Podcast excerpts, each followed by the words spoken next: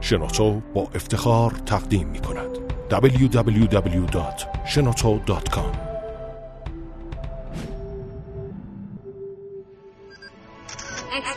کاوشگر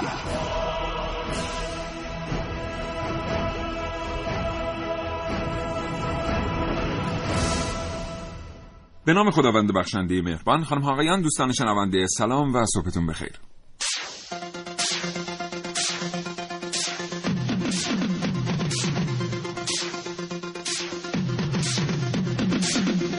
کاوشگر رو میشنوید. زنده از رادیو جوان.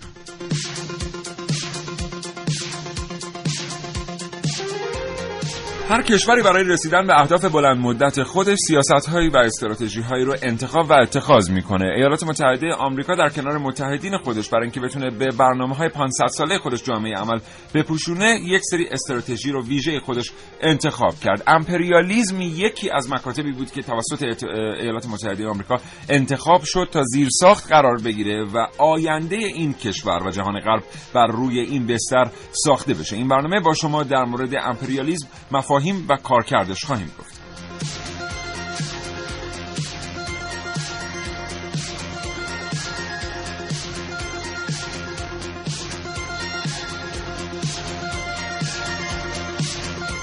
این برنامه زبان بسیار ساده ای خواهد داشت. اگر که نام برخی مکاتب سیاسی انقدر یا مکاتب اقتصادی انقدر پیچیده است مثل امپریالیزم مثلا فکر نکنید که ما نمی‌تونیم به سادگی اونها رو توضیح بدیم. بنابراین اگر این عبارت رو زیاد شنیده اید اما اطلاعات کافی در این رابطه ندارید این برنامه کاوشگر رو از دست ندید.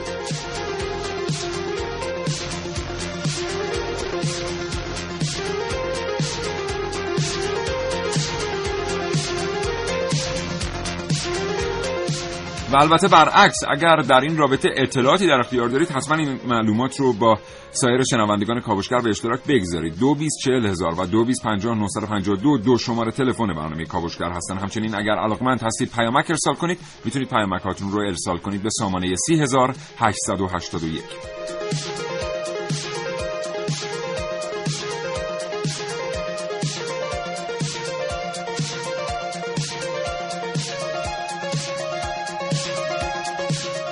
کاوشگر رو بشنوید تا ده صبح.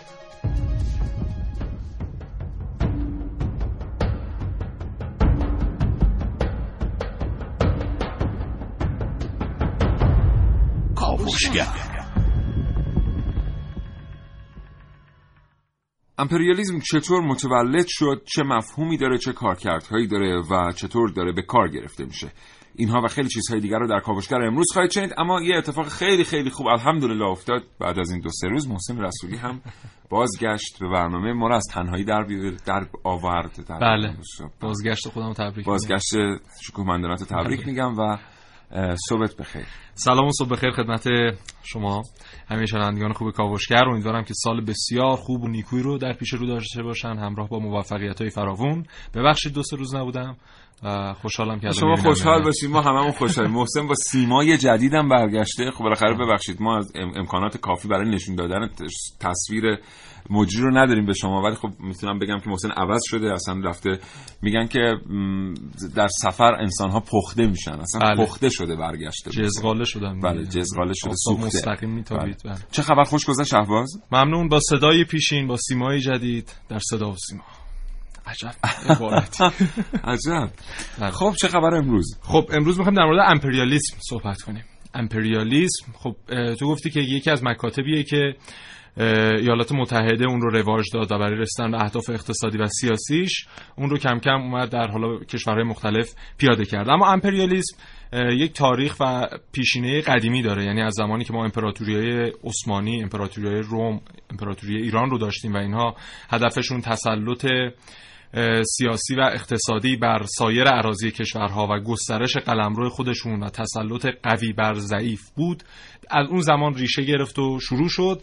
اما به معنی الانش و به معنی اینکه ما می‌بینیم کشورهای مختلف از اون ور دنیا میان در مثلا خاورمیانه در غرب آسیا جنگ های رو را میندازن منابع نفتی رو برش مسلط میشن و ازش بهره برداری می‌کنن. با این تعریف جدید از سال 1890 در انگلستان رواج پیدا می‌کنه واژه امپریالیسم.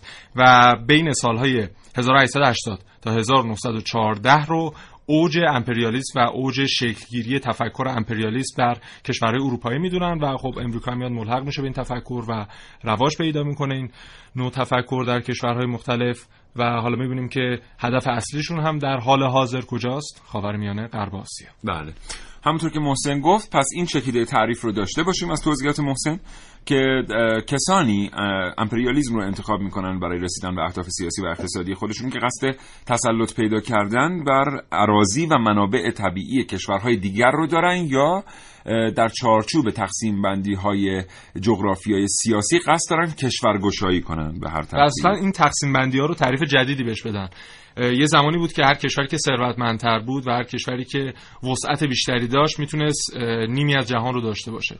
این تعریف از همون سالهای 1890 به بعد کم کم تغییر کرد و ما دیدیم کشورهای کوچیکی که یه مقدار قدرتشون رو به افزایش بود اونها هم شروع کردن به کشورگشایی و امپریالیسم در مورد اونها هم به کار رفت. و ما می‌بینیم که امپریالیسم خود شاخه‌های مختلف داره. امپریالیسم فرهنگی امپریالیسم دینی امپریالیسم زبانی که در مورد همه اینا صحبت خواهیم صحبت خواهیم کرد. 9 و 6 دقیقه و 53 ثانیه صبح. همچنان با کاوشگر همراه باشید تا ساعت 10 صبح این برنامه ادامه داریم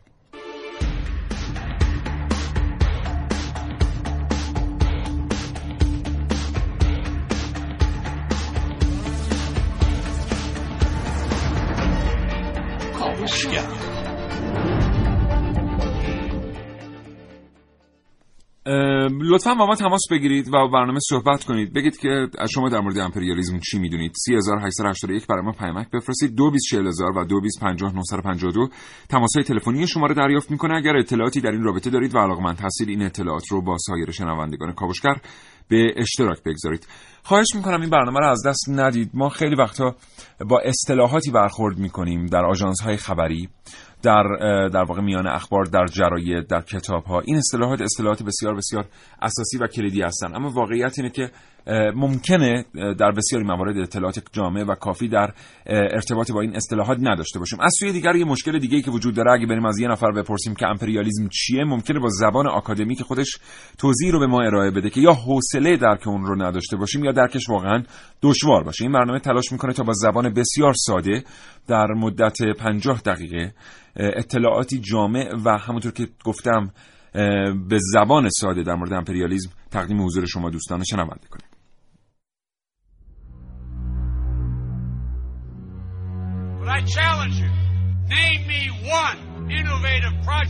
این صدای یکی از سیاستمداران آمریکاست. او در این سخنرانی اعلام می کند که علم در آسیا به صورت دانشگاهی باقی مانده و ایده ای از دانشمندان آسیایی در جهت پیشرفت علمی مطرح نمی شود. برگزیدگان نخستین دوره جایزه مصطفی صلوات الله علیه در مراسمی با حضور 60 دانشمند برتر جهان اسلام از 28 کشور در تالار وحدت معرفی شدند این جایزه, جایزه محمد مصطفی.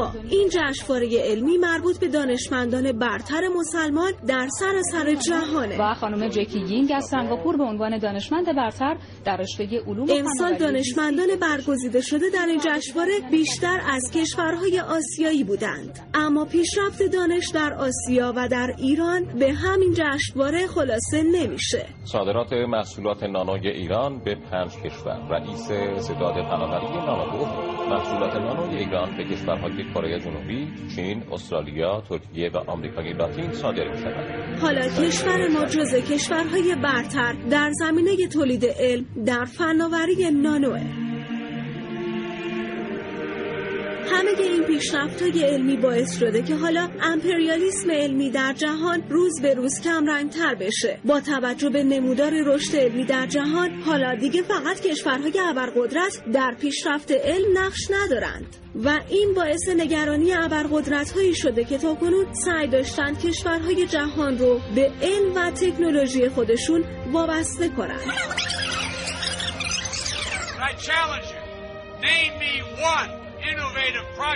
این صدای یکی از سیاستمداران آمریکاست. اون در این سخنرانی اعلام می‌کنه که علم در آسیا به صورت دانشگاهی باقی مونده و ایده ای از دانشمندان آسیایی در جهت پیشرفت علمی مطرح نمیشه.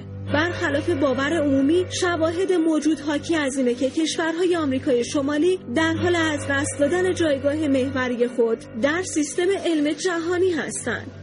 برگزیدگان نخستین دوره جایزه مصطفی صلوات الله علیه در مراسم اینجا پژوهشکده رویان Tehran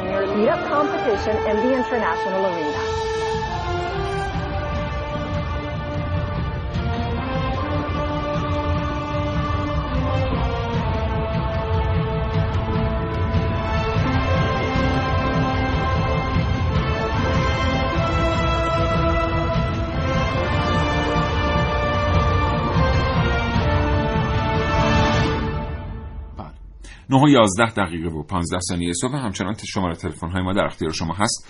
224000 225952 اگر اطلاعاتی در مورد امپریالیزم دارید در مورد چیستیش کارکردش و ماهیتش این اطلاعات رو با سایر شنوندگان ما به اشتراک بگذارید. پول و قدرت دوتا پارامتری که خیلی انگیزه داده به کشورهای مختلف برای کشورگشایی هاشون برای جنگ هایی که راه انداختن برای اقدامات مختلفی که صورت دادن. سریال چیزو دیدی؟ سیاوش؟ House of Cards بله بله. چقدر هم سریال. آره. خوش ساختیه. کوین اسپیسی همون تو قسمت های اولیش یه جا میگه که ما دو تا مقوله داریم. یکی پول یکی قدرت. بعضی ها از قدرت میرن به سمت پول و غرق میشن در پول. میگه که قدرت مثل یک بنای تاریخی قدیمی مونه مثلا مثل تخت جمشید میمونه که هزاران سال باقی میمونه و همچنان اون عظمت و شکوه خودش رو داره و همیشه هست همیشه بهش افتخار میشه کرد. اما پول مثل یه ساختمون جدید مثل یه آپارتمان اه، 60 متری جدیده که اینو حالا مثلا سال 95 ساخته شده. سال 1405 دوباره اینو میکوبن یه ساختمون جدید. بنا می‌کنن و آنچنان ایستایی و آنچنان پایداری نداره. و میگه که من از کسی که تفاوت بین این دوتا رو نمی‌دونن واقعا بدم میاد. و خیلی جالبه در امپریالیسم که میایم نگاه می‌کنیم این هدف اصلی همون قدرت است. وقتی شما میرید تسلط پیدا می‌کنید به کشورهای دیگه اون قدرت به خاطر گسترش قدرت شماست برای اینکه شما تسلط فرمان روایی تو افزایش بدید در کشورهای مختلف. اما میان از پارامتر پول استفاده می‌کنن. و بحث اقتصاد رو پیش می‌کشن تا از این طریق بتونن اون کشور گشایی و اون قدرت رو برای خودشون به دست بیارن. و مثلا میان در کشورهای مختلف وابستگی اقتصادی و مالی ایجاد می‌کنن. برای اینکه بتونن تولیدات خودشون رو در اون کشورها بفروشن و اون وابستگی مالی و اقتصادی باعث میشه که اون کشورها همچنان نیازمند باشن به این کشورهای شورشگر به این کشوری که رفته به اون کشور میزبان. و ما می‌دونیم خب همه کشورهای بزرگی که بازار تولید و بازار سرمایه گذاری عظیمی دارن نیاز به یک بازار مصرف کننده دارن. و در حال حاضر فکر می‌کنم که غرب و خاورمیانه خیلی از کشورهاش کشورهای مصرف کننده باشه. و به همین خاطره که بخش اعظمی از امپریالیسم نوین در خاورمیانه داره شکل می‌گیره. بله. حالا اینکه ما میگیم امپریالیسم نوین به اقتضای شرایط کشورهایی که قرار استثمار بشن یک سری روساخت ها در امپریالیسم تغییر می‌کنه. یعنی مثلا اگر ما بخوایم با مردم حبشه سابق برخورد بکنیم یه جور روی کرد داریم. با همین مردم اوگاندا که مردم امروزی در واقع حبشه سابق هستن یه رویکرد دیگه احتیاج دارن.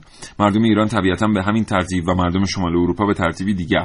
بنابراین در واقع امپریالیسم ذاتش یکیست. ولی اینکه کجا می‌خوان پیادش بکنن و جامعه هدف چگونه فرهنگی داره اون باعث میشه روساخت ها و چهره و شیوه های روساختی تغییر بکنه.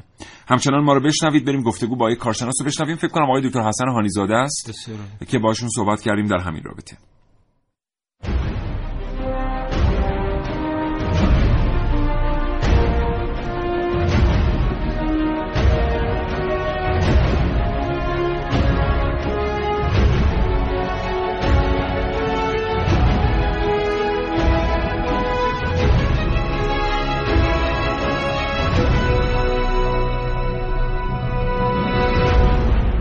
اساسا در تقابل نظام فکری با امپریالیزم می توان به دو مقوله جداگانه در این خصوص مورد تجزیه و تحلیل قرار داد.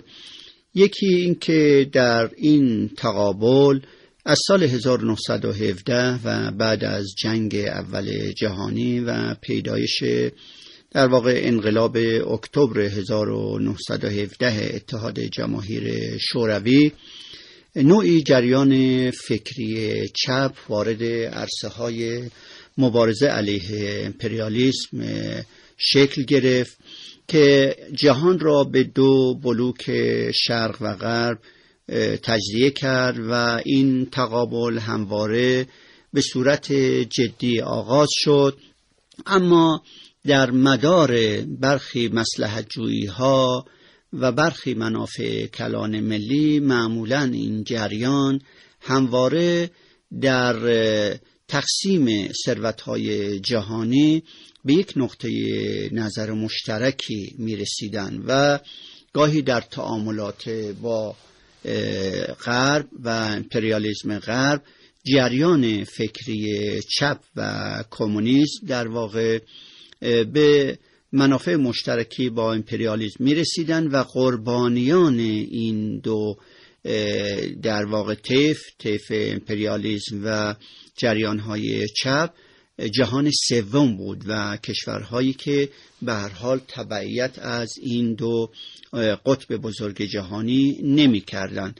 اما بعد از این جریان ما شاهد شکلگیری جریانهای فکری اسلامی هستیم که بر اساس این جریانهایی که جدیدن شکل گرفته و غالبا از اوایل قرن بیستم هم وارد مدار مبارزه با امپریالیسم شدن این جریان ها یعنی جریان های فکری اسلامی و ایدولوژی و عقیدتی مبتنی بر اصول دینی اینها توانستند یک چارچوب مشخصی رو برای مبارزه با امپریالیسم تعریف بکنند که این مسئله مورد توجه جهان شرق قرار گرفت و از اون زمان بود که در واقع این جریان های فکری مثل اخوان المسلمین شکل گرفت و یک سری چارچوب های مبارزاتی رو برای استعمارگری و مقابله با استعمارگری های غرب و حتی کمونیسم تعریف شد و به همین دلیل به نظر می‌رسه که در تقابل جریان های فکری با امپریالیسم مقوله دینی پررنگتر از مقوله های سیاسی دیگر هست و به همین دلیل جریان های فکری مبتنی بر دینی که از سال 1928 عملا فعالیت خود را در عرصه مبارزاتی با شکلگیری اخوان المسلمین آغاز شد. می توان گفت که شکل جدیتری به خودش گرفت که در دو حوزه این جریان های فکری یعنی در حد وسط امپریالیزم غرب و همچنین کمونیسم اینها حرکت می‌کردند و نوعی تقابل ایجاد می‌کردند و این گونه مبارزه یک مبارزه کاملا شاق و دشواری بود به اعتبار اینکه این جریان های فکری اسلامی نه به کمونیست تکیه داشتند و نه به امپریالیزم و موجب شده که یک خط مستقیم فکری الهام گرفته از تعالیم دینی با این دو جریان قدرتمند در حقیقت مقابله بکنند. به همین دلیل به نظر می‌رسه که در تجزیه و تحلیل این جریان فکری یعنی جریان های نظام فکری مقابله با امپریالیسم مسئله دین و مسئله تعالیم اسلامی بسیار پررنگتر از سایر انگیزه های سیاسی هست و به همین دلیل تا اندازه موفق بوده. اما چون این جریان ها وارد مدار نظام های سیاسی شدن لذا فعالیت آنها و تقابل آنها با جریان های امپریالیسم و کمونیسم کمرنگتر شد.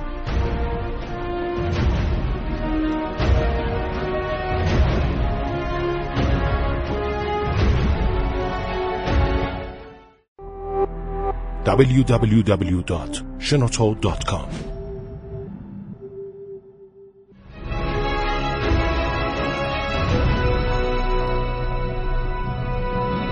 دو و دو دو. تا شماره تلفن ماست. اگر اطلاعاتی در مورد امپریالیزم دارید با ما تماس بگیرید و در این رابطه با ما صحبت کنید. اطلاعاتتون رو با سایر شنوندگان کاوشگر به اشتراک بگذارید. خب گفتیم که در مورد بازارها صحبت کردیم. که کشورهایی که حالا تحت عنوان امپریالیسم ما داریم ازشون یاد می‌کنیم اینها برای اینکه یکی از جنبه های حالا اهدافشون این بود که برن بازار کشورهای دیگر رو کشف کنن و تولیداتشون رو در اونجا به فروش برسونن. اما از یه لحاظ هم وقتی شما تولید افزایش پیدا می‌کنه وقتی بازار خوبی هم داشتی اون مواد خام اولی هم بسیار مهمه. و برای به دست آوردن اون مواد خام اولیه هم باید تلاش کنی. پس اینا رفتن به سمت افریقا اومدن به سمت آسیا. برای اینکه اون منابع اولیه تولیدات صنعتی و غیر صنعتی خودشون رو از این محل ها تامین کنن و می‌بینیم به خیلی از کشورها رفتن به خاطر اینکه همین قضیه رو دنبال کنن. مثلا آفریقا بازار آنچنانی نداره. و تنها هدفشون دقیقا همینه. و منابعش هم منابعیه که در صنایع اینها به کار می‌برن. یعنی عنوان مواد خام اولیه هست. مثل خاورمیانه هم همچنین. مثلا میان عراق عربستان حالا تلاش دارن ایران رو مثلا تسلط پیدا کنن منابع نفتی برن که از نفت برن حالا مواد مختلفی تولید کنن و دوباره به همین کشورها بفروشن با قیمت های گزاف و این چرخه اقتصادی رو تکمیل کنن. ما بریم اینجا با توجه به توضیحاتی که محسن ارائه کرد در مورد یک مفهوم به نام ابرقدرت به نام هژمونی صحبت بکنیم. ببینیم که این هژمونی یعنی چی؟ بله. خب یه تعریف خیلی ساده برای هژمونی وجود داره. هژمونی در واقع قدرتی است که یک کشور اون رو به دست میاره برای اینکه تسلط پیدا کنه به سایر کشورهای جهان و پیشرو باشه در در واقع وضع بسیاری سیاست ها حالا ببینیم که اصلا چی میشه یک کشور تبدیل به هژمون میشه. طبیعیه که هژمونی هژمونی پیدا کردن تبدیل به هژمون شدن ابرقدرت شدن جزء اهداف تمام کشورهای جهان هست. دوست دارن یه روزی مدیریت دنیا رو به دست بگیرن. اما هژمون چند تا خصوصیت داره. ببینیم یکی یکی خصوصیت هژمون چیه. بله. یکی اینکه هژمون باید شعار حقوق بشری داشته باشه که اینجا دقیقا امپریالیزم فرهنگی کمک می‌کنه تا مردم در دنیا با یک طرز فکری آشنا بشن که این طرز فکر نمایندش ایالات متحده آمریکاست مثلا در حال حاضر و حقوق بشری ترین طرز فکر جهانه. در این طرز فکر آزادی های جنسی وجود داره آزادی های بیان به ترتیبی که ایالات متحده آمریکا میگه وجود داره آزادی اظهار نظر سیاسی وجود داره آزادی های اجتماعی خیلی خاصی وجود داره که ممکن شما در کشورهای دیگر باهاش مواجه نباشید. موضوع تابو موضوع متفاوتی است. تعریفش با کشورهای دیگر بسیار بسیار متفاوته و بحث های دیگری که در این رابطه میشه داشت. بنابراین امپریالیسم در مورد این خصوصیت هژمون کار می‌کنه. یعنی امپریالیسم فرهنگی می‌تونه به یک کشور این خاصیت رو بده که شعار حقوق بشری داشته باشه پس داره یک قدم اونو پیش می‌بره به سمت ابرقدرت شده بله. و می‌دونیم که دو تا از مهمترین خصوصیات از اون دوازده سیزده خصوصیت هژمون دو تا از مهمتریناش اینه. خودش منابع قابل توجهی داشته باشه و بر منابع قابل توجه دیگر کشورهای دیگر تسلط داشته باشه که امپریالیزم اقتصادی دقیقا همین کارو می‌کنه. میاد منابع داخلی رو به خوبی مدیریت می‌کنه و ذخیره می‌کنه تا جایی که ممکنه و بر منابع سایر کشورها در واقع تسلط پیدا می‌کنه. بنابراین می‌بینیم که نسخه امپریالیزم برای تبدیل یک کشور به یک هژمون نسخه بسیار خوبیه چون یکی یکی می‌تونه خصوصیات کشوری که هژمونی داره رو بهش بده. بله. و ما می‌بینیم که حالا برای اینکه اون تسلط اقتصادی و سیاسی راحتتر صورت بگیره اون تسلط فرهنگی هم اینها به, دنبالش هستن که گسترش پیدا کنه در اون کشورها و آداب و رسوم و شیوه زندگی و سبک حالا lifestyle ی که دارن رو گسترش بدن بین کشورهایی که در مورد نظرشون هست برای تسلط. و از این طریق می‌بینیم که مثلا هالیوود میاد چقدر تلاش می‌کنه از طریق فیلم هایی که تولید می‌کنه اون سنت های گذشته در اون کشورهای مقصد رو از بین ببره و سنت جدیدی در اونجا ایجاد کنه و میاد طریق قهرمان سازی هایی که صورت میده قهرمان ها رو در اون کشورها عوض می‌کنه. اونها اگر قهرمان اساطیری گذشته ای داشته باشن اونها پاک بشه از ذهنشون و قهرمانهایی که امریکا می‌خواد هالیوود می‌خواد در ذهن جوانهای اون کشور شکل بگیره. و می‌بینیم که این مبحث خود ماچویسم در هالیوود چقدر گسترش پیدا کرد. زمانی که افرادی مثل بگو این رهبران آمریکای لاتین مثل چگوارا بله بله مثل چاوز مثل, مثل چاوز مثل بله. چگوارا وقتی بله. بله اینها وقتی اومدن تبدیل قهرمان های جوان های این کشورها شدن هالیوود اومد جنبش ماچویسم رو انداخت و اومد قهرمان های مثل اسپایدرمن بتمن سوپرمن. سوپرمن و اینها رو رواج داد و از این طریق خواست تغییر قهرمان در این کشورها صورت بگیره بله. 9 و 24 دقیقه و 53 ثانیه صبح. اگه اطلاعاتی در مورد امپریالیزم و کارکردهاش دارید به خصوص در غرب آسیا لطفاً با برنامه کاوشگر تماس بگیرید و تلاش کنید این اطلاعات رو به زبان ساده با سایر شنوندگان ما به اشتراک بگذارید. علل خصوص اگر دانش آموخته رشته های علوم سیاسی یا مطالعات منطقه هستید. متشکرم از پیگیری شما و همچنان با ما همراه باشید.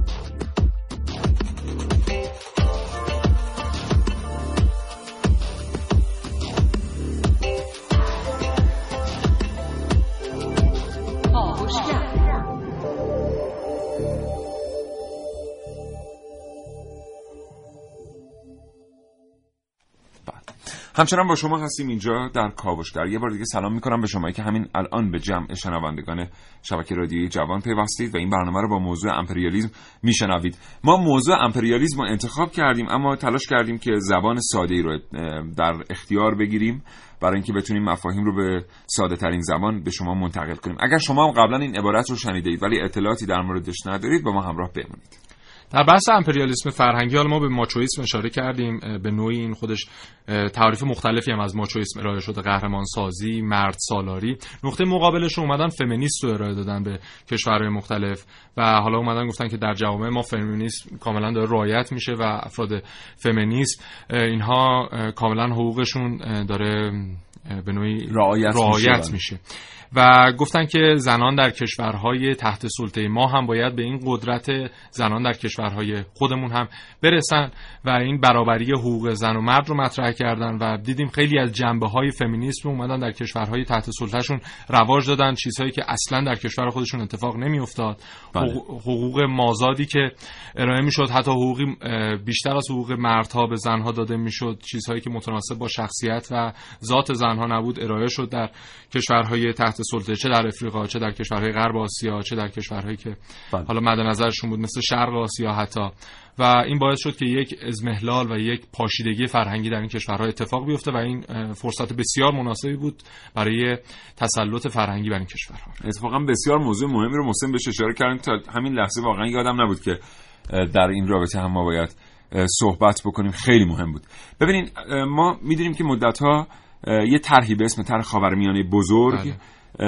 قرار بوده که در غرب آسیا اجرا بشه. یعنی کشورها تفکیک و تجزیه بشن قومیت ها بیان کشورهای مستقل داشته باشن این کشورها کوچکتر باشن ارتش های محلی داشته باشن که نتونن از منابع طبیعی خودشون به درستی دفاع بکنن و این خاور میانه غرب آسیایی که 90 اندی درصد از کل منابع انرژی جهان رو در خودش جا داده به راحتی بشه بهش دست پیدا کرد. خیلی جالبه که چهار تا اصل داره طرح خاور میانه بزرگ چهار تا محور داره. یکیش محور حقوق بشریشه بله. که تحت عنوان محور شعار حقوق بشری و نخبه سالاری شناخته میشه. جالبه بدونید که تمام آنچه که داره در این طرح به کار گرفته میشه سیاست های امپریالیستی است چون خود طرح خاورمیانه بزرگ یک زیر مجموعه از امپریالیسم و یک طرح امپریالیستی است. و همین اتفاقاتی که محسن داره میگه برجسته ترین اتفاقات تو طرح خاورمیانه بزرگ همین داعش و ماعش و این اتفاقاتی که داره اطراف ما میفته همه بخشی از این بازیه. که مثلا ما می‌بینیم یه جریانی به اسم فمینیزم میاد در زمان جنگ دوم. به ترتیبی حوالی دهه 1940 رشد می‌کنه. در موج اول در موج دوم تغییر چهره پیدا می‌کنه. نمایندگانی مثل سیمون دوبوار پیدا می‌کنه که کتاب جنس دوم رو می‌نویسن. بعد کارکرد خودش رو در خود جوامع غربی از دست میده. ولی به شیوه اقراق شده تر تبلیغ میشه در غرب آسیا. اون که ما امروز می‌بینیم که مثلا چطور باید با در واقع زنان رفتار کرد حتی در شیوه های اقراق شده تر تئوری های آمریکایی میگن که حتی بارداری جفا در حق جامعه زنانه. به خاطر اینکه این چیزی است که برای زنان اتفاق میفته و برای مردان نه. و به خاطر همین تئوری هایی رو دارن ارائه می‌کنن که این اتفاقات در آزمایشگاه بیفته و کسی از این بابت لحاظ فیزیولوژیک متضرر نشه تا اینجا تا این حد از افول پیش میره این دیدگاه ها و می‌بینیم که همونطور که محسن میگه در غرب داره تبلیغ میشه به شدت و اینا همه پیرو پایبندی به امپریالیزم داره اتفاق میفته. ساعت نه نیمه بریم یه تلفن بشنویم. آ 224000 2250 با ما تماس بگیرید دوستان بگید اگر چیزی در مورد امپریالیزم می‌دونید اطلاعاتتون رو با ما هم به اشتراک بگذارید.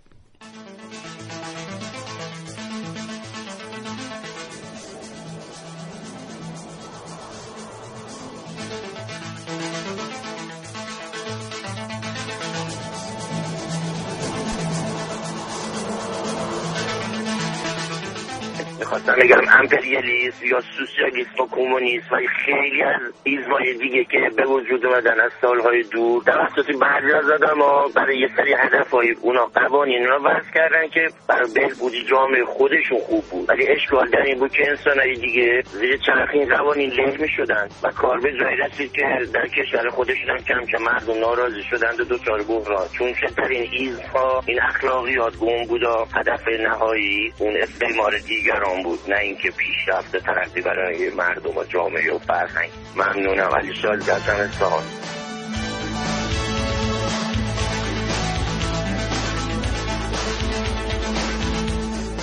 متشکرم از اینکه تماس می‌گیرید با ما. دوستی علیرضا عباسی از تهران گفته من اطلاعات زیادی از امپریالیسم ندارم ولی هر وقت اسم امپریالیسم رو میشنوم امپراتوری های قدیم مثل عثمانی ها و اروپای قدیم و آمریکای 100 سال پیش یادم میفته متشکرم.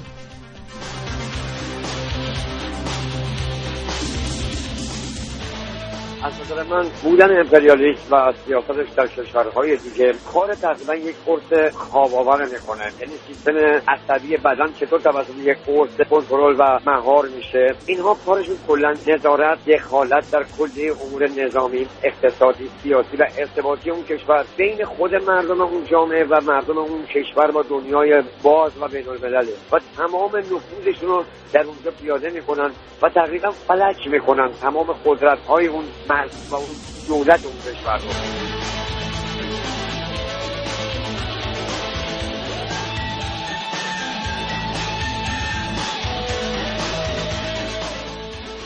خیلی از مردم ما و بالخصوص جوانان ما سوال براشون که چرا نظام جمهوری اسلامی این همه تاکید داره در مبارزه با آمریکا به عنوان مظهر استکبار جهانی یا امپریالیسم؟ من فقط معرفی می‌کنم یک برنامه مستند بسیار بسیار جالبی که شبکه یکم پخش کرد. به اسم ترایو یا بقا. من تاکید می‌کنم به تمام جوانان به تمام جوانان این مستند رو از طریق اینترنت دانلود کنن حتما اینو مشاهده بکنن. خود من این سوال برام مطرح بود ولی بعد از دیدن این مستند واقعا خودم اعتقاد پیدا کردم که خود من شخصا هر کاری که دستم بر بیاد بتونم انجام بدم در راه مبارزه با آمریکا و اسرائیل. کاوشگر کاوشگر کاوشگر کاوشگر. دیدگاه های خودتون رو با کاوشگران جوان به اشتراک بگذارید. 3881 برای ارسال پیامک. و علاقمند هستید تماس بگیرید. 224000 و 225952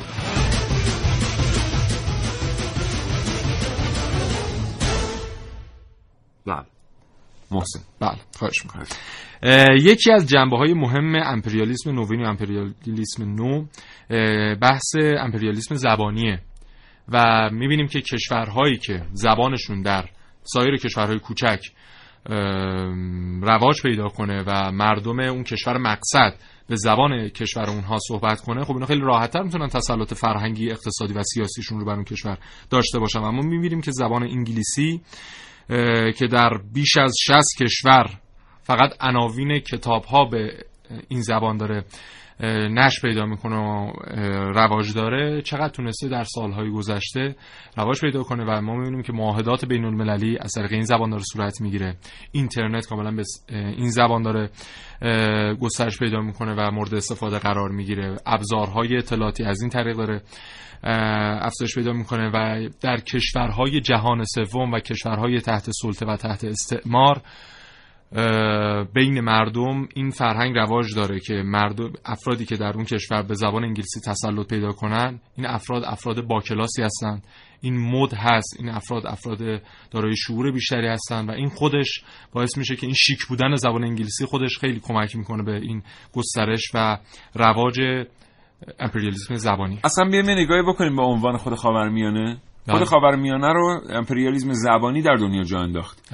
یعنی انگلیسی ها وقتی اسمشو گذاشتن خاورمیانه میدلیست میدلیست چجوری این رفت تمام نقشه های دنیا جای گرفت؟ به خاطر تسلط زبان انگلیسی بر جوامع علمی جغرافیایی خیلی سریع تونستن کاری بکنن که غرب آسیایی بشه یک ناحیه به اسم میدلیست بله.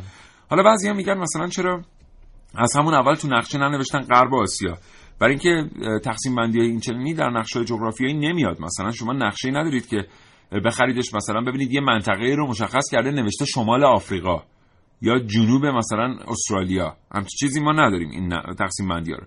منطقه غرب آسیا منطقه بسیار ویژه‌ایه که تبدیل شد به میدلیست از سوی هم. یعنی اینم باید در نظر داشته باشیم که درسته که این نامگذاری نامی که براش گذاشتن انگلیسی بود و انگلیس درش مبدع جهان قرار گرفته بود. یعنی انگلیس می‌گفت خاور دور چینه خاور نزدیک همسایگان شرقی منن. این وسط میشه خاور میانه که بله. میشه غرب آسیا. درسته که اسم انگلیسیه و بر مبنای مبدع گرفتن انگلستانه. ولی ویژگی این منطقه باعث این نام گذاری شد. حالا ما تلاش می‌کنیم کمتر از خاورمیانه و بیشتر از غرب آسیا استفاده کنیم. هرچند که میدلیست یک دیگه اصطلاح جهانی در ادبیات جغرافیایی جهانی. مثل در واقع خلیج فارس که ما باید خیلی مراقبت بکنیم قبل از اینکه در ادبیات جهانی جغرافیایی بشه خلیج عربی جلوشو بگیریم. ولی وقتی رفت دیگه خلیج عربی شد دیگه نما نما دنیا به این سادگی با این تغییر کنار نمیاد که این برگرده به اون چیز واقعی که وجود داشته برگرده به خلیج فارس. یه آقای زبانشناسی به نام ویدوسان معتقده که میگه که زبان حالا شما بحث هژمونی رو مطرح کردیم میگه که زبان خودش فی نفسه کنترل هژمونیک نداره و اون کاربران هستند که به زبان کنترل هژمونیک میدن. و هر چقدر تعداد کاربران و تعداد کسانی که دارن به اون زبانی که حالا مطرح مثل زبان انگلیسی در کشورهای جهان سوم هستن اینها بیشتر صحبت کنن و افراد بیشتری به این زبان صحبت کنن و مراودات بیشتری از این طریق صورت بگیره اون بحث هژمونی که گفتیم این کشورها هژمونیشون باعث میشه که تسلط پیدا کنن هم از این طریق تامین میشه. خب خیلی جالبه. مثلا ببینید این چیزی که محسن داره میگه شاخه‌های مختلف امپریالیزم. ببینیم چه کسانی به عنوان مجریش انتخاب شدن.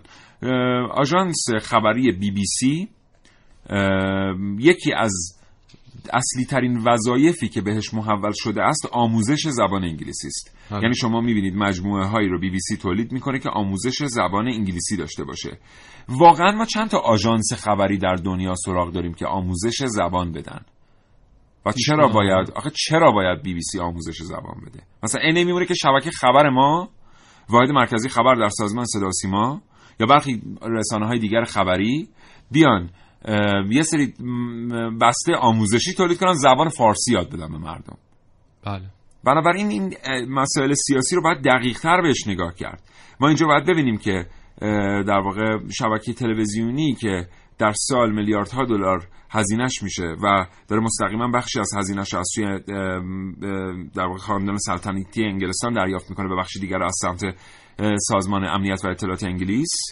چرا باید بیاد آموزش زبان بده؟ به خاطر اینکه اینا مجریان اصلی امپریالیسم در دنیا هستن و این اصولی که امروز ما داریم براتون برمیشمریم اینا اصول اصلی امپریالیسم هستن. و یهو دیدیم که فقط همین در کشور خودمون چقدر یهو آموزشگاه های زبان گسترش پیدا کردن. این هم در کشورهای دیگه هم بوده در عربستان در امارات در عراق اینها هم بوده و می‌بینیم که مخصوصا با گسترش اینترنت این اتفاق خیلی بیشتر افتاد و دیدیم که هر چقدر که تعداد کاربران اینترنت افزایش پیدا کرد مردم نیاز بیشتری به این زبان احساس کردن رفتن بیشتر به سمتش و خودش حتی می‌تونیم همین اینترنت رو یک ملاکی برای گسترش امپریالیسم بدونیم و بگیم که از این طریق ابزار از طریق این ابزار مردم رو وابسته کردن به این زبان و این احتیاج رو در مردم ایجاد کردن که برن به سمت زبان انگلیسی بله. حالا یه چیزی رو ما اینجا اضافه بکنیم سوء تفاهم نشه کسی نمیگه آموزش زبان انگلیسی بده ها. کسی نمیگه اینترنت بده. کسی نمیگه کلش آف کلنز بده. منتها ما داریم اینو میگیم. میگیم که هیچ کشوری در دنیا نمیاد اینترنت رو ایجاد بکنه که من و شما راحت ازش استفاده کنیم و دنیا جای بهتری باشه.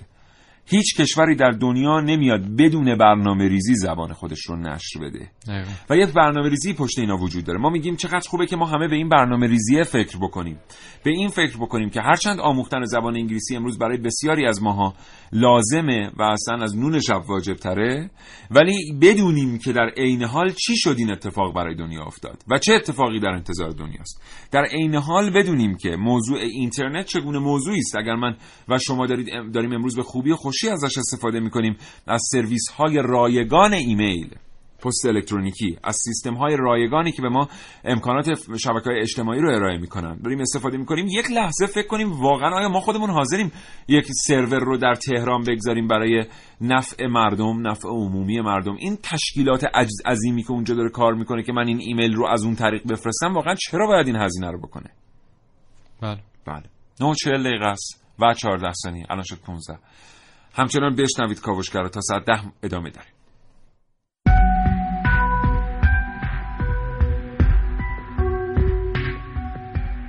مونسانتو یه شرکت شیمیایی تولید DDT ماده مورد استفاده در جنگ ویتنام. صنایع بسته‌بندی گوشت سالها مبارزه کرد تا کشور تولید کننده گوشت رو اعلام نکنه از دو درصد که سال 91 بوده افزایش پیدا کرده به 52 درصد در سال 2010 یک تحقیقات جدید در دانشگاه میشیگان آمریکا نشان می‌دهد که این کودکان آلوده به سرب فسفر سفید، اورانیوم فرسوده، جیوه و رادیواکتیو هستند. بیچاره شدن آقا. خبرش درد کرد. دکتراشون اومدن گفتن دکترا دونه دونه سربنیز شدن.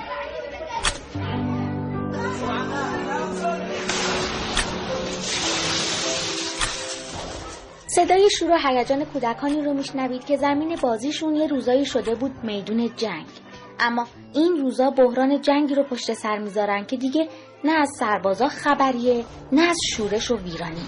چیزی که از جنگ های خونین باقی مونده از جنس دیگه ارتش آمریکا به کارگیری فسفر سفید با سلاحهای غیر متعارف را تایید کرد.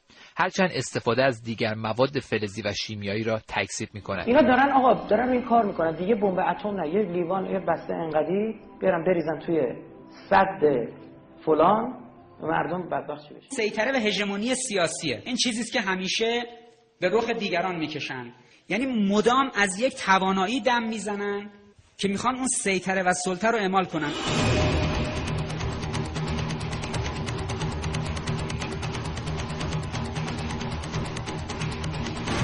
بیوتروریسم جنگی به منظور تهدید و وادار ساختن یک دولت یا گروهی از مردم به انجام عملی یا برآورده کردن خواسته سیاسی یا اجتماعی. از عامل بیماری آبله به عنوان یک سلاح برای قومکشی سرخپوستان بومی استفاده می‌کردن. این در حالی بود که آبله تا آن زمان در آمریکا وجود نداشت. لذا بومیان آمریکا یعنی سرخپوستان به این بیماری فوق العاده حساس بودند. ارتش آمریکا به کارگیری فسفر سفید با سلاح‌های غیر متعارف را تایید کرد.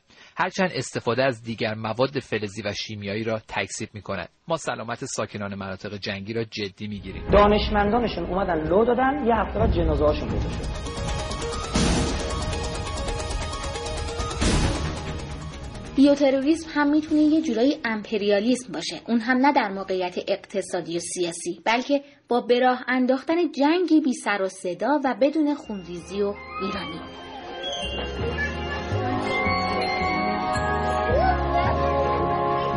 مونسانتو یه شرکت شیمیایی تولید ددت ماده مورد استفاده در بسته‌بندی گوشت سالها مبارزه کرد تا کشور تولید کننده گوشت شماری از شرکت‌ها نظام غذایی خیلی از مردم رو کنترل از دو درصد که سال 91 بوده افزایش پیدا کرده به 52 درصد در سال 2010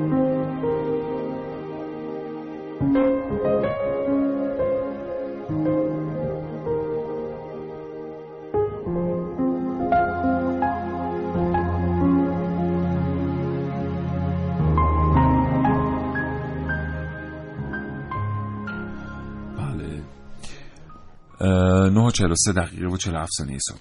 یکی از شاخه های دیگه ای که در مورد امپریالیسم میشه بهش اشاره کرد امپریالیسم اقتصادی از طریق دلاره.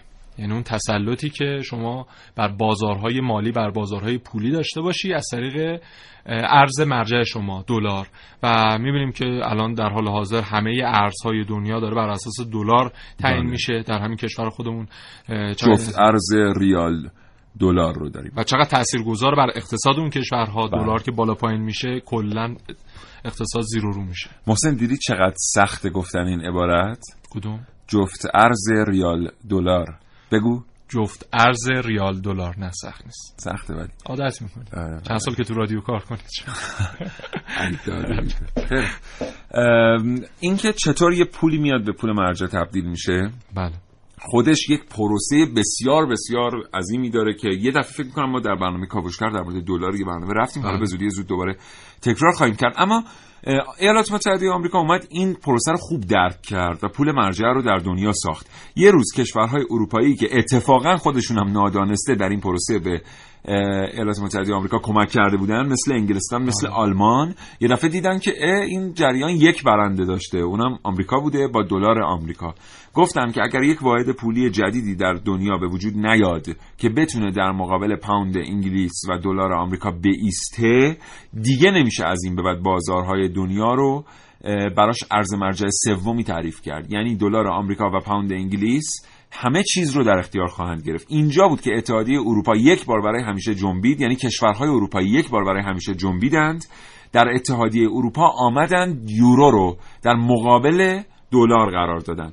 و از اونجایی که اینا خوب آمریکا رو مطالعه کردن و تجربیات بهتری از آمریکا داشتن در این رابطه همواره یورو در سطح بالاتری از دلار ایستاد. درس بزرگی توی این مسئله وجود داره. چون اون موقعی که هنوز یورو واحد پولی مشترک کشورهای اروپایی معرفی نشده بود همه فکر می‌کردن که دیگه نمیشه در مقابل دلار آمریکا و پوند ایستاد. اصلا امکان نداره یک واحد پول قدرتمند سومی بتونه به وجود بیاد. اما اروپایی ها آمدن این واحد پول سوم قدرتمند رو به وجود آوردن و ناخواسته به دنیا گفتن چهارمی هم می‌تونه به وجود بیاد. بنابراین برعکس اون چیزی که خیلی ها فکر می‌کنن امپریالیزم اقتصادی کاملا قابل در واقع مقابله است. و این سوال رو از خودمون بپرسیم که چرا صندوق بین المللی پول باید در کشوری باشه که دلار ارز مرجعش هست و حالا گسترش میده به کشورهای دیگه؟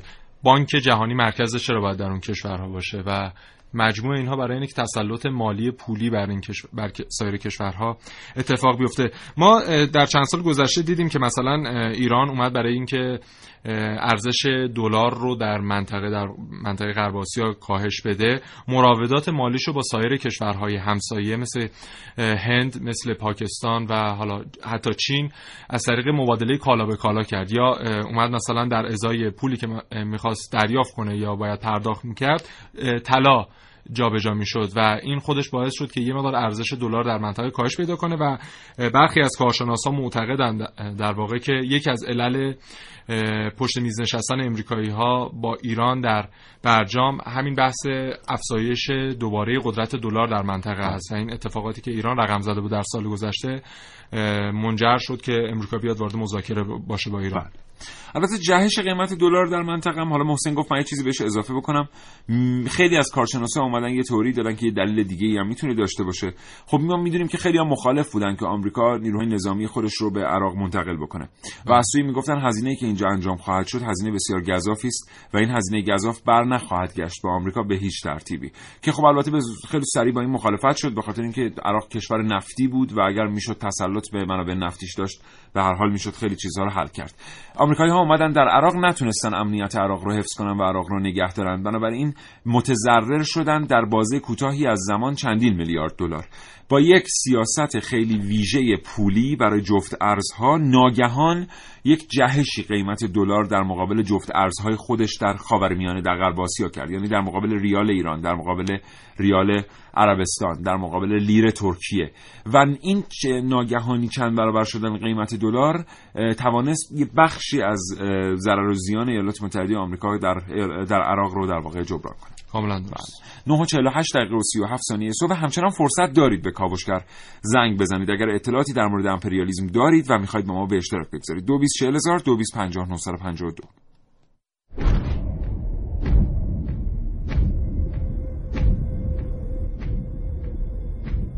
هر واژه‌ای یه بار معنایی داره و با توجه به معناش یه سری صداها رو تو ذهن ما آدما یادآوری می‌کنه. مثلا بهار. صدای بهار.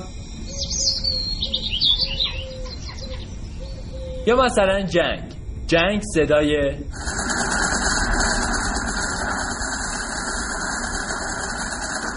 اگه دقت کنید هر کدوم از ما با همین صدا هاست که تو ذهنمون فکر می‌کنیم حالا به نظر شما امپریالیست چه صدایی داره؟ مگه امپریالیست صدا داره؟ نداره؟ نه صدای پای اسب چرا صدای پای اسب؟ والا تو فیلم ها فکر کنم قدیم های جوری بوده یعنی چی جوری بود؟ که حمله می‌کردن به یه کشوری با اسب خب حالا چی جوری فکر کنی؟ حالا شاید مثل هلیکوپتر رو سان کنیم باشه صداش یعنی امپریالیست فقط از نظر نظامی می‌تونه حمله کنه؟ قبلا که اینجوری بود ولی الان یه دو... یه مقدار فرق کرد. صدای چی؟ امپریالیست. نمی‌دونم چی اصلا کارم حقیقت اینه که اکثر ما فقط کلمه امپریالیست رو شنیدیم و دقیقا مفهومش رو نمی‌دونیم. واسه همینم به نظر من امپریالیست برای اکثر آدما صدای اما شما وقتی به امپریالیست فکر می‌کنید چه صداهایی میشنوید؟ من سعید مولایی اینجا تقاطع.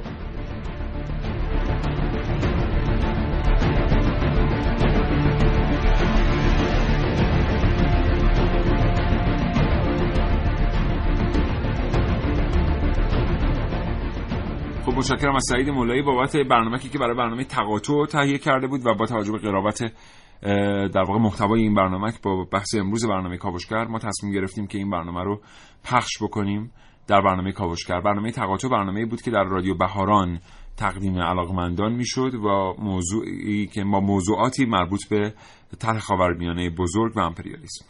خب برای گسترش امپریالیسم در کشورهای مختلف و تسلط اقتصادی، مالی، سیاسی و غیره بر این کشورها ابزارهای مختلفی در طول تاریخ استفاده شد. از جنگ استفاده شد، از مذاکره استفاده شد، از ابزارهای گوناگون.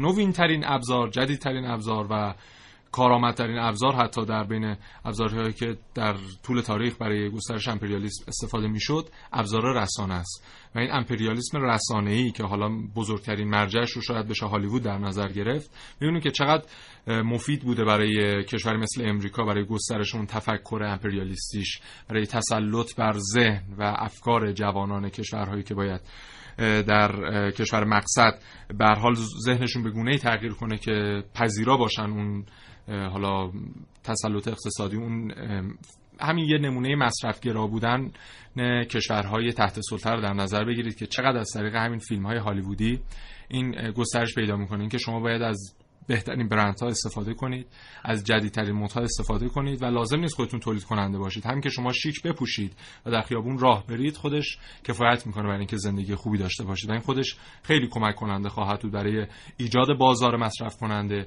برای بهره برداری از مواد خامی که در اون کشورها وجود داره برای اینکه زمانی که شما ذهن کودکانتون جوانانتون به سمت مقوله رواج پیدا کنه خواه ناخواه بقیه اخشار جامعه هم به اون سمت سو پیدا خواهند کرد و از این طریق شما کاملا می‌تونید تسلط پیدا کنید بر افکار اون جامعه دیگه و چه از این بهتر برای کشورهایی که اهداف سیاسی و اقتصادی دارن برای سایر کشورها. بله. به هر حال ببینید یه موقعی امپریالیزم به حال بود نظامی هم داره همونطور که گفتیم به هر حال کشورگشایی چقدر به هر حال من میگم. تسلط به منابع کشورهای دیگره تسلط به اراضی کشورهای دیگره. خب از طریق نظامی اینها انجام می‌شد. بعدا قدرت نرم آمد و یک شیوه مغروم به صرفه تر ارائه کرد. اینکه شما بتونید اذهان عمومی رو کنترل بکنید از طریق رسانه اینکه بتونید کاری بکنید که مردم در کشورهای مختلف همونطور عمل بکنند که شما می‌خواهید. و دیگه لازم نباشه که نیروهای نظامی رو منتقل بکنید. یک بار در یکی از برنامه های کاوشگر با آمار دقیق اعلام کردیم. هزینه سرپا نگه داشتن یا به عبارتی آپکیپ ناتو یعنی نیروهای عضو پیمان آتلانتیک شمالی چند ده میلیارد دلار در ساله. یعنی اگر ناتو بیسته سر پا و نجنگه هیچ هواپیمایی از زمین بلند نشه هیچ موشکی شلیک نشه چند ده میلیارد دلار در سال هزینه میشه برای اینکه نیروهای ناتو باشن وجود داشته باشن. حالا تصور بکنید که همین چند ده میلیارد دلار میاد در یک مقیاس بسیار کوچکی میشه یک آژانس خبری که به زبانهای مختلف برنامه پخش می‌کنه و اخبار به اطلاع مردم میرسونه. همین الان بررسی ها نشون میده تأثیر که توییتر بر تحرکات سیاسی در مصر داشت به هیچ عنوان نمی‌شد. با قوای نظامی ایالات متحده آمریکا این تاثیر رو رقم زد. بنابراین قدرت نرم بسیار کم هزینه تره سریع تره زمان عکس العمل بالاتر. واکنش اذهان عمومی بهش وجود نداره. بمبی منفجر نمیشه گلوله شلیک نمیشه بچه کشته نمیشه. و خیلی ساده میشه کشورهای مختلف رو فتح کرد با استفاده از همین جنگ نرم. امپریالیزم نرم چیزی که محسن داره در موردش صحبت می‌کنه این که آقای مکی در آخرین مقاله خودشون می نویسن جوانانی سفارت ما رو به آتش کشیدند که اوورکوت آمریکایی به تن دارند و قطعا برای نهار نیمیشون به مکدونالدز خواهند رفت و همبرگر مکدونالدز خواهند خورد. ما کجا اشتباه کرده ایم که جوانی که با اصطلاح مکدونالد بزرگ میشه و لباس آمریکایی به تن داره و عینک ریبن می‌زنه میاد سفارت ما رو آتش می‌زنه. محسن؟ بله. دیگه فرصت زیادی نداریم. من یه نکته رو بهش اشاره کنم نکته بدی نیست. اگه بهش اشاره بشه. در همون سالهای هزار و اشاره کنه سر چشم. در همون سال 1914 که حالا گفتیم اوج بحث امپریالیست و گسترشش در سایر کشورها بود.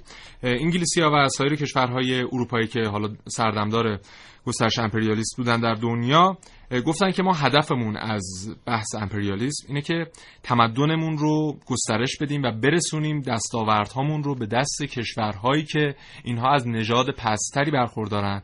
و از فرهنگ پایینتری نسبت به ما برخوردارن. در خود همین یک جمله نکات بسیار زیادی نهفته است که خوبه بهش شما رو به فکر کردن در مورد اونها آره. دعوت یکیش اینه که میگن که خب اینها نژاد پسترن. ما یک دستاوردی داریم می‌خوایم به نژاد پستر منتقل کنیم. پس در اینجا خودشون رو یک نژاد برتر معرفی می‌کنن. و این خودش یه نکته که در این جمله خیلی هنرمندانه خودشون رو نژاد برتر معرفی می‌کنن و یکی هم که میگن در لوای این جنگ و خونریزی ها و تمام این حالا اتفاقات بدی که اینا رقم می‌زنن در کشورهای مختلف یک کمک خواهی و یک دلسوزی برای این افراد ساکن در اون کشورها نهفته است و اینها اگر عاقل باشن می‌ذارن که ما کارمون رو بکنیم چون در نهایت به نفعشون هست و ما می‌بینیم که در کشورهای افغانستان عراق و غیر و ذالک و در افریقا چطور این به نفعشون شده. بسیار متشکرم واسه خیلی ممنونم. طبق معمول ما بیشتر اطلاعات این برنامه رو از تو دریافت کردیم. ازت سپاسگزارم. موفق باشید. باید خدافظی می‌کنم. خب دوستان برنامه کاوشگر اینجا تموم میشه اما موج رادیوتون آواز نکنید. هیچ جا نرین دوستان ما از محله من و ما با شما همراه خواهند بود. علی نوبخت آمده فاطمه صداقتی ملیحه رشیدی اینجا هستن. تا همچنان همراه شما باشن. ما رو فردا نه صبح دوباره بشنوید. از درس علوم جمله بگریزی به و در سر زلف دلبر آویزی به. زان پیش که روزگار خونت ریزد تو خون غنینه در قده ریزی. به تا فردا نه صبح تندرست باشید. خدا نگهدار.